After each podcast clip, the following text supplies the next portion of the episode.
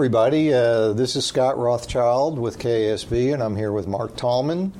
And uh, in the uh, uh spirit of back to school, we're going to have a back to school uh, video and podcast.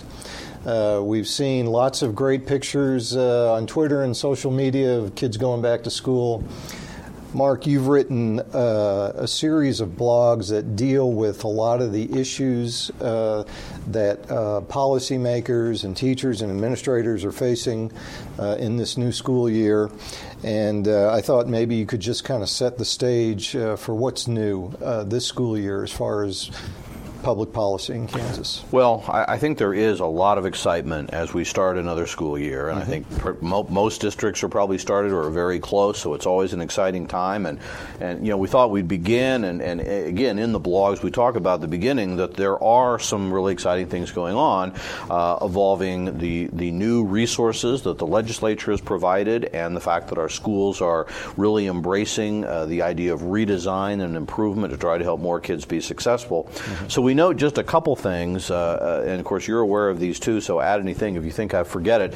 You know this this year, starting now, is the second year in a row mm-hmm. where districts have had fairly substantial increases in in base state aid funding from the legislature after after about an eight year period where where funding was really falling behind inflation or at best just just kind of frozen, um, uh, and and that has allowed districts to begin uh, adding teacher salaries, bringing back some positions. So resources are very different.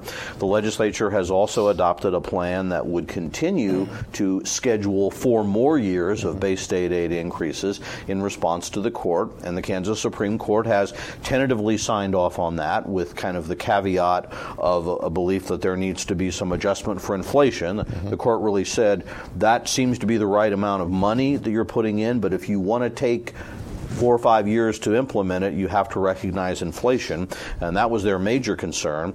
The state board has implemented a new accreditation system, uh, kind of starting last year. Uh, they the very first systems were kind of piloted. Mm-hmm. Uh, it's getting more serious as districts start to use this, and it really aligns well with the kind of a broader vision of what students need to be successful. Um, we have had seven districts that were chosen as part of the, the Mercury School schools and then another group of Gemini schools that are opening wholly redesigned programs right. this fall around the state in kind of a pilot basis. And of course, many other schools are, are and have been adopting new programs, um, again, that, that focus on a more individualized plan of study for, for students that look, you know, really beyond test scores and, and what does it take for the child to be healthy, successful, mentally and physically? How do you do a better job of thinking about what you want to do with the rest of your life and mm-hmm. preparing to be successful uh, after you leave. Big focus on that. This year, uh, students will be able, for the first time, to take the ACT test for free or to take the WorkKeys test, mm-hmm. which is kind of a workplace competency test, for free. We're expecting that to really boost participation. Um, and then, you know, the last thing is, uh, and that's what really kind of prompted this, the state Department of Education has updated a new measure that they call the Post Secondary Progress Report uh, that really talks about how districts are doing looking a couple years out in having kids going into post secondary education uh, in response to jobs. I think we're going to talk a little more detail about that. But that, we're now the second year, kind of the first revision, and it shows some progress moving up. So those are all some pretty good things that are happening right now. Well, all those are positives, and of course, there's other things going on, and and and uh, your your blog and these blogs are available at uh, Tallman KASB uh, dot blogspot. Just just com. Google Tallman Education Report. There you go, and it should come up. And uh, the, these have a wealth of information. This is great information to have, uh, especially now during the the election season when you hear a lot of different things about education. But you've gone over all these these these positive things uh, that are in our Kansas school system now, and but there are some concerns on the horizon. Well, the two big things that I think we are really trying to stress, and I think this is the whole message behind the Kansans Can vision and everything mm-hmm. else. There are good things happening. Kansas continues to, to do well with most students. But we know we are not producing enough kids right now, sort of in the pipeline, for what future jobs are expected to need. Mm-hmm. Um, we are moving into an environment where most new jobs are going to take not just a high school diploma, but but a some type of credential beyond that, whether it is a technical certificate. In fact, I think the estimates for Kansas is that over 70% of, mm-hmm. of new jobs, jobs in the future, 2020 and beyond, are going to require more than high school. About half of those a four-year degree or more. About half of those less than four sure. years, so an associate's degree or a technical certificate. The point is they're going to require more, and we are not producing students uh, on on schedule to do that. Mm-hmm. Um, the other thing is, although Kansas has traditionally still done better than most states, and it's important to note, we are mo- we are at a higher level than we've ever been. It's just not keeping up with an ever moving target. We're also starting to see that some states are moving ahead of us. What the blog talks about is information we get from the U.S. Census Bureau, something called the American Community Survey. Mm-hmm. Uh, and the American Community Survey, and these in part are estimates. This is from the census, but these are estimates. They're provided for every state. What we did was look at, um, for Kansas and other states, the educational attainment of, of state residents between 18 and 24 years old. So you're basically talking about that part of the population that is just graduated from high school, up through age 24. So think of them as young adults. Think of those that would be in the traditional college years. Of course, as we know more and more, you know, college participation often does not does not end at age 24. But so the census tells us for every state the percent of the population that has not finished high school in that age group. Basically, kids who through age or people through age 24 haven't finished high school. If you have what is called some college, which means basically you've anything from you've enrolled and taken a couple of classes to you finished uh, a one-year certificate or a two-year degree, and then the third category uh, is the percent of the of that population that has finished a four-year degree. Mm-hmm. Now, by definition, that's not going to be very many because remember we're talking about an age group. So that includes 18, 19, 20, 21 year olds who almost couldn't have finished a four-year degree unless they're they're exceptionally advanced. So let's kind of look at what has happened over basically the last 10 years. And again, we often hear this question of saying, well, is education improving? Are we mm-hmm. doing better? From 2005 to 2016, which is the most recent data, high school completion in that age group uh, went from 84.3 to 87.5. Some college participation went from 51, basically 52%, to almost 59%, and four year degree completion went from 9.7 to 10.3. Again, that may not sound like much, but that's mm-hmm. always going to be a small number. Mm-hmm. So the fact of the matter is, over basically that 11 year period, a, a, larger number, a noticeably larger number of, of students uh, finished high school and then went on to some type of post secondary education. And in fact, uh, uh, there was an improvement in the number of students that even finished a four year degree in that period of time. Mm-hmm. That's the good news. Right. We've shown improvement. The problem is that many other states have done better, and that's really the, the, the, the point of the first blog. And I'm just going to read it. The bad news is that most other states have improved even more. Mm-hmm. Uh, the U.S. average for high school completion rose from basically 82% to 87 now just a half a percent below Kansas. For the, the whole country, some college participation rose from 46.6% uh, to 55.2%. That meant our lead over the rest of the country dropped from about 5.5% mm hmm to 3.4 and the national average from four-year college completion went from 9% to 10.3, so they tied us. Mm-hmm. So if you're just looking at the rest of the country, although we have improved, in general, other states have, have increased increased even more. Here's a worrying part. We went from eighth in the country in high school completion in 2005 to 24th. Mm-hmm. Our post secondary participation went from sixth, we were a top 10 state as well, to 13th, and our four year degree completion dropped from 18th to 19th. Mm-hmm. Still above average, but, but more in the middle. Now, Why do we think this is happening? Mm-hmm. Well, from our viewpoint, uh, a critical component has been resources or funding. Right. You often hear this question put out there, and some people will say there's there's no correlation between funding levels and academic results. We disagree. We will point mm-hmm. out it is extremely difficult to ever prove causation, but one thing that is very clear is in this period of time when we've fallen behind most states, we have also fallen behind most other states in terms of, of funding. Between 2008 and 2016, our total revenue per pupil actually declined 4.9%. So about 5% falling behind inflation since 2005, while the U.S. average increased 2.5% among the plain states. And we look at this because plain states is kind of a, a, a standard federal designation. Uh, it includes Kansas, Missouri, Nebraska, Iowa, the Dakotas, and Minnesota. So uh, states in some way similar to Kansas, rather similar mm-hmm. economies, similar demographics. And then we also include Colorado and Oklahoma because they're, they're our neighbors. Uh, they're really rather similar funding patterns. Every state except Oklahoma had a larger increase in per pupil funding than Kansas, and every state except Oklahoma increased more than Kansas in these categories. Mm-hmm. In other words, they didn't all move ahead of Kansas, but they had a bigger increase.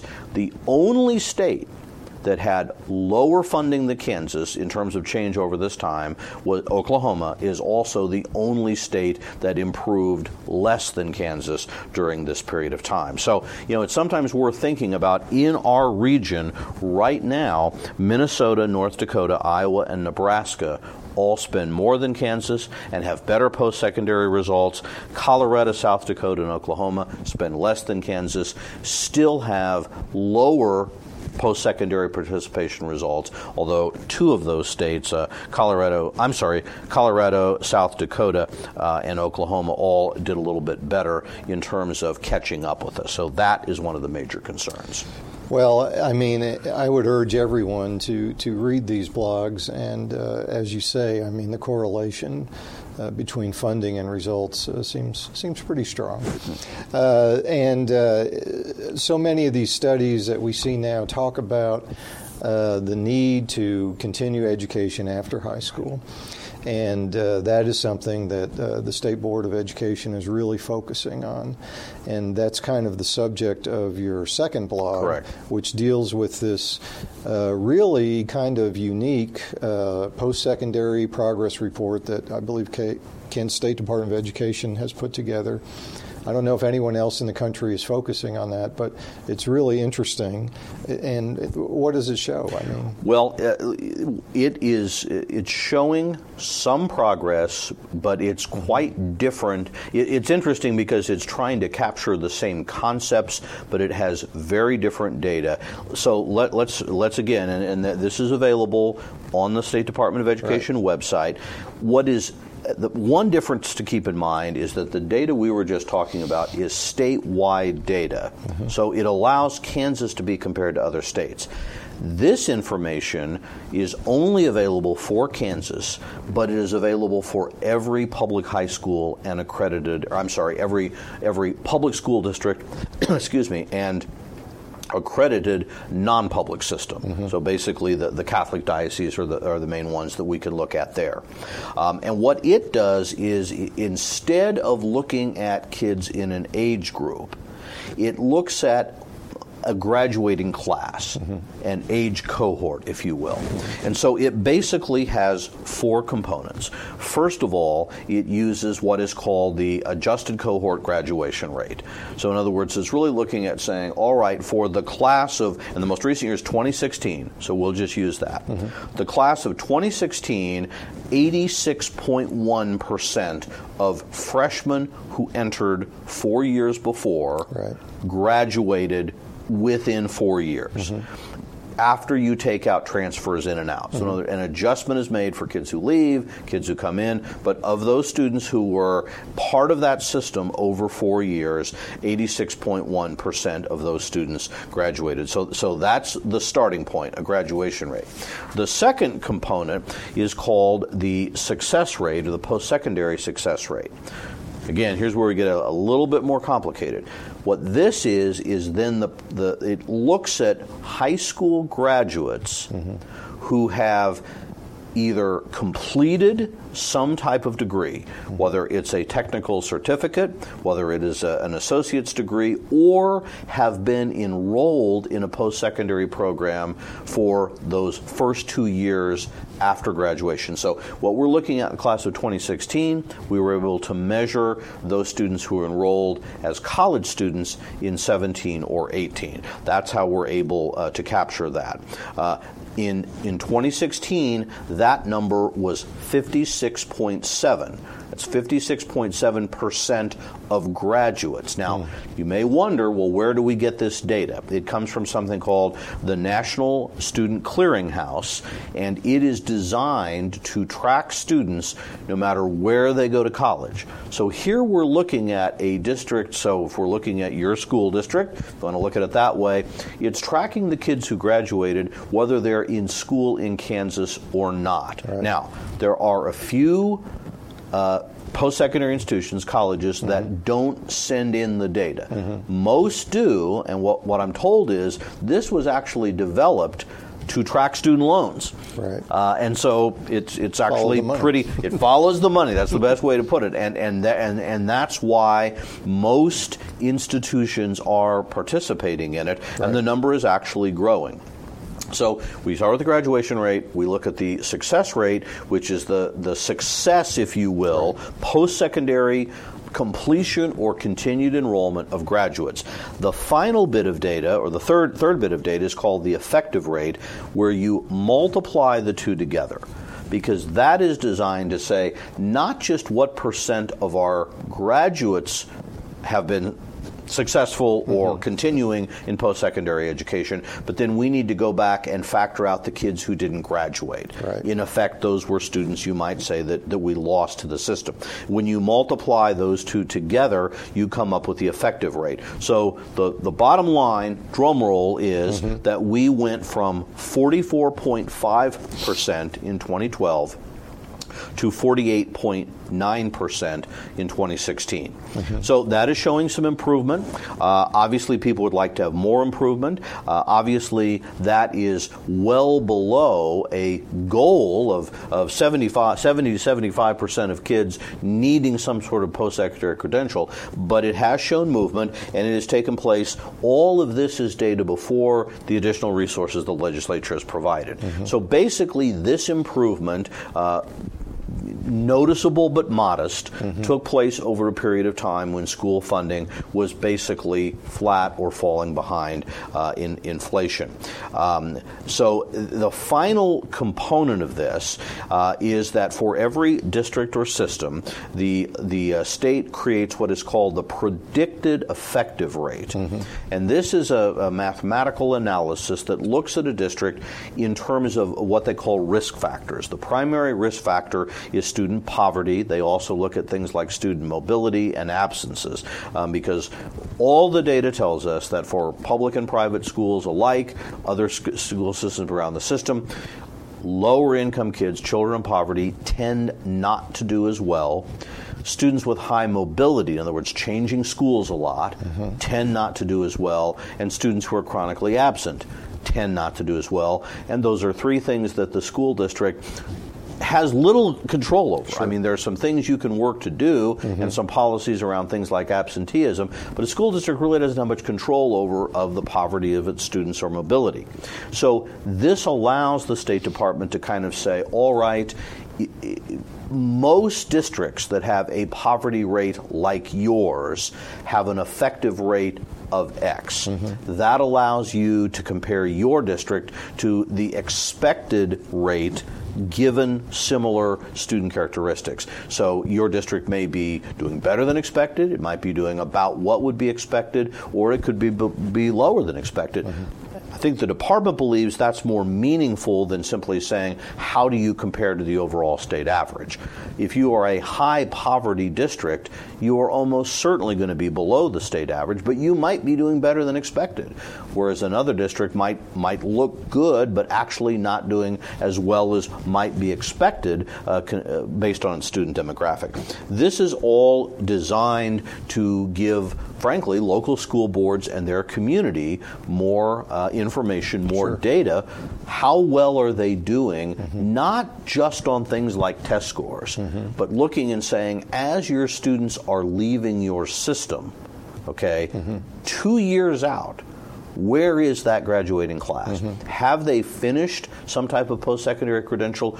Are they still enrolled? Or are they kind of lost to the system? Or did they never pursue post-secondary education? And, you know, we un- certainly understandable, as we say, even even at 70, 70 75 percent of jobs requiring, you know, that's still a quarter of jobs or more sure. that don't. It, it, this is not to say that every student has to go or should go mm-hmm. uh, to college or post-secondary education of some kind but it is indicating that a higher number are going to have to do that to meet economic needs, and students who don't do that will tend to fall behind economically because it's just you are much more likely to be unemployed, you are much more likely to be in poverty if you do not have some type of post secondary training, and, and, certainly if you've not completed high school. Well, and I think we've seen uh, studies that show uh, was it like 99% of the jobs created after since the recession are going to require a high school uh, diploma. That that has been what the statistics are. Uh, mm-hmm. Uh, a, a, major major change in the work in the workforce. Now, Scott, it is worth noting, uh, very important that there are some important exceptions mm-hmm. to in effect, what is not counted right. by that success rate. And we should probably mention a couple of those. First of all, uh, it doesn't count a student that may graduate um, in more than four years. Mm-hmm. So, unfortunately, if you have a student that is maybe maybe they've had an illness, maybe they've had some some issues like that, and but they eventually do through a dropout recovery program or or something like that, getting a GED or something like that, they may complete high school. But if you don't do it in that four year period, you are never counted for mm-hmm. your district as part of the system. Uh, the second thing is if you are a student that, under federal privacy law, opts out of participation and the data is not shared, the district will not have your information. There are some districts uh, that don't, colleges, post secondary mm-hmm. institutions that don't participate, and there can occasionally be some issues of just sometimes sometimes the student identification doesn't work or something like that. So there will be a small number of cases where a student might actually be enrolled that is not registered. And unfortunately, that's just a limitation of the system. Um, another thing that is a, that is a, frankly a problem in the system, at least in my view, is a student who completes a post-secondary credential in high school right. doesn't count. So even if it, so a student who finishes a, a welding certificate in high school doesn't count under this system that's happening more. that's more. right, yeah. and because it only because the data relies on this National Student mm-hmm. Clearinghouse, and if that student did not get it as a college student, mm-hmm. uh, they they aren't counted. Unfortunately, students in the military, because the the, the service academies, for example, right. uh, do not share this information. Uh, they they would not be uh, uh, considered. And then and then finally, uh, and, and maybe this would be obvious, but it's worth noting, a student that immediately goes to work and maybe does fine. You know, may, maybe maybe they have a good job. Maybe they go back to the family farm. Mm-hmm. You know, mm-hmm. maybe they just do. We, as we all know, there are examples of students who might be considered successful, mm-hmm. um, who don't go into post-secondary right. education, or may take a few years off, then go back those are not counted. All this is is a snapshot of a particular graduating class within two years. So there are a lot of limitations. This is not perfect data. It never will be. But I think, it, and the purpose of it, it mm-hmm. I think what the commissioner would say is here's what we know.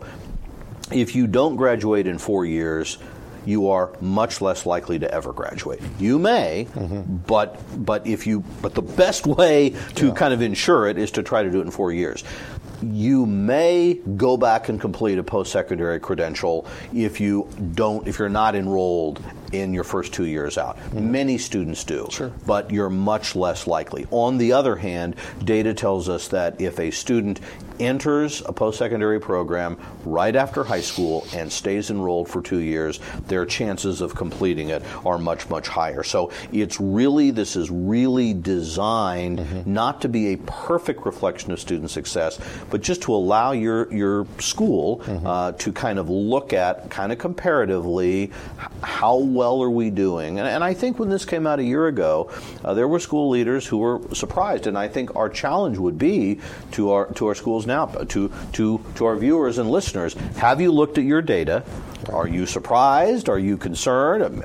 Maybe you're happy with it, but but now you will know because in the past we never had a systematic way. Districts could do some surveys, and some did. Yeah. Some would say, "Well, we're gonna we we send a postcard to our students and ask what you're doing." Um, this is more reliable data, still imperfect data. Well, and it, it provides us a picture, and uh, it says that our success rate is is in the 50s, 55 percent or whatever. But we need to get we need to get a higher percent right. uh, to to meet the demands of the workforce and things like that. So. In your third blog, you kind of go into this. You, you, you make some suggestions as to what uh, schools should uh, possibly focus on and do to uh, increase that rate?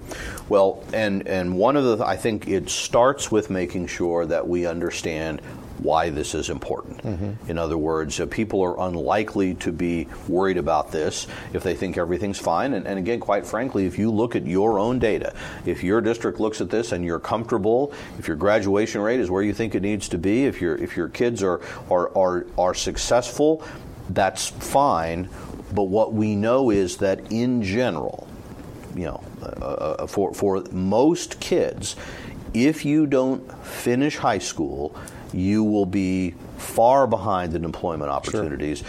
If you don't have some type of post-secondary education, uh, you are you are more likely to struggle. And this has real implications for states as well. In one of the blogs, we have a chart which just kind of compares the percent of a state's population, the percent of that state's population that has uh, a four-year degree. We could break this down different ways, but just kind of for for ease of comparison, what percent of the population has a four degree? And it ranges nationally from about 20% to almost 45%. And then we compare that to uh, average earnings of the pop, of the people in that state. And there is just again to me a, a rather dramatic clear correlation that says the higher percent a state's population, it, it, the, the, more you're edu- the more educated you are, mm-hmm. the higher your average earnings are going to be, and, and, that's of course just simple math sure. because we know that's true at the individual level.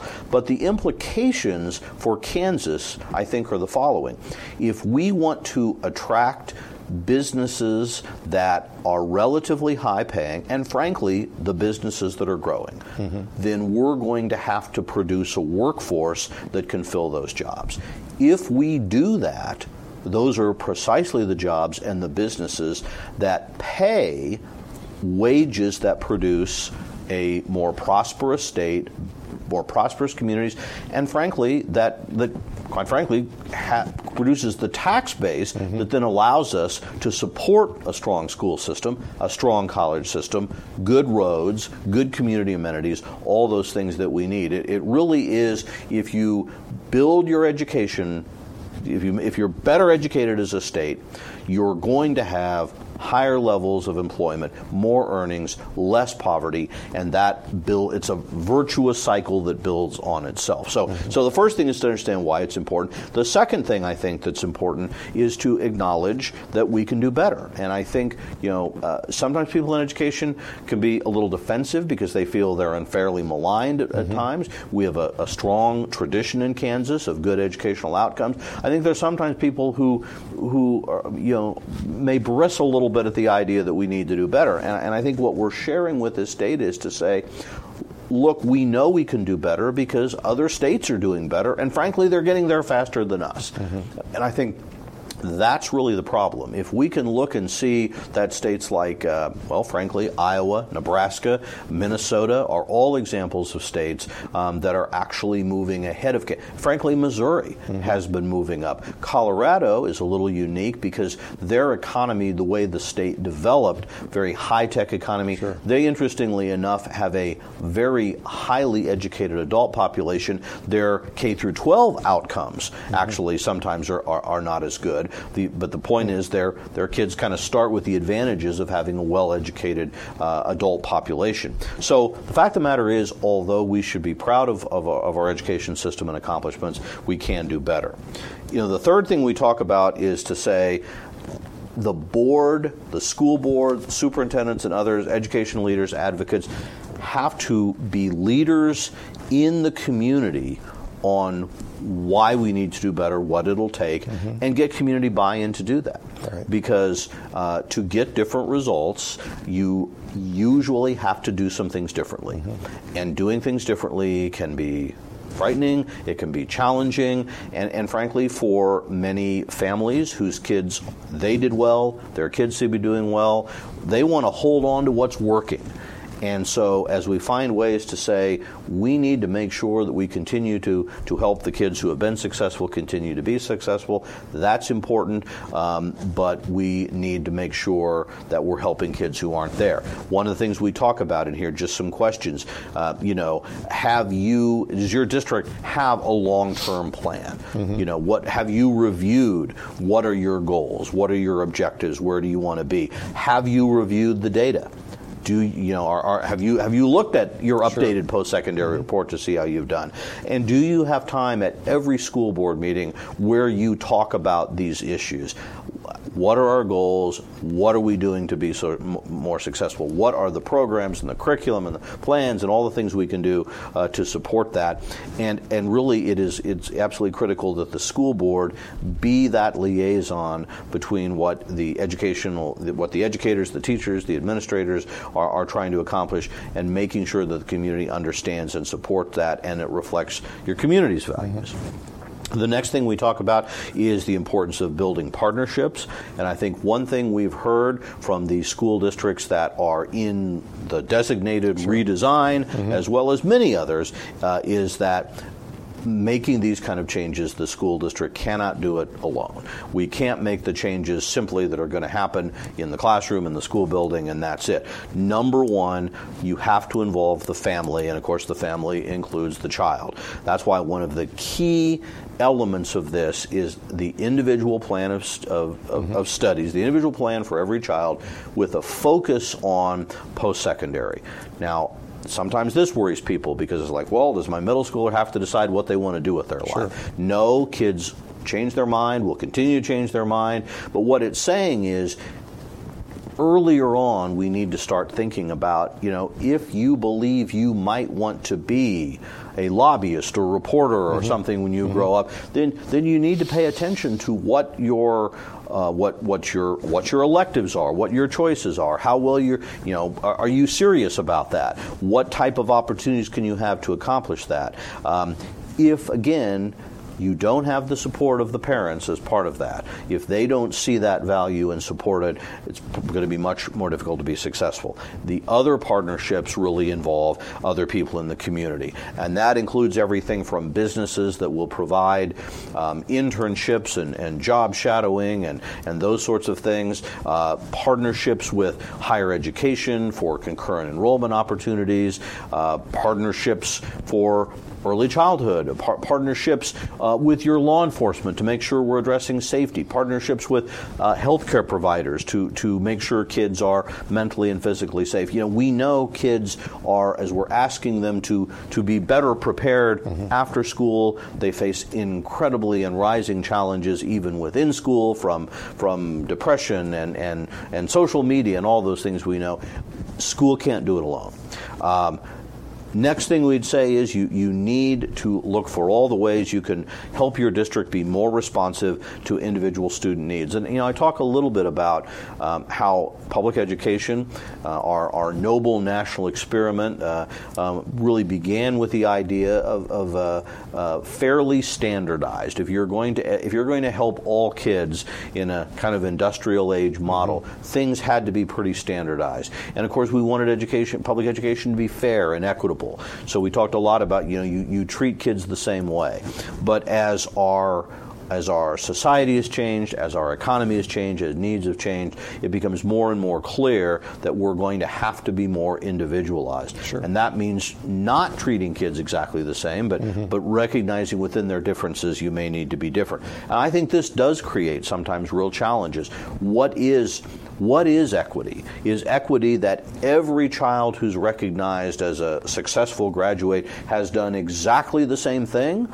Or is it saying success is that child and that student and that family said, This is what I'm going to need to do to prepare for my interests and my goals. And I was successful at meeting that. Mm-hmm. And that may look different from other kids. Sure. It means looking at different ways of granting credit. It will look at different ways, perhaps, of how long we expect kids to be in school. It, it, you know, it comes down to we still view school as you start at a certain time, you go six and a half hours, it's over, you start sometime in August, you end by Memorial Day, you take time off.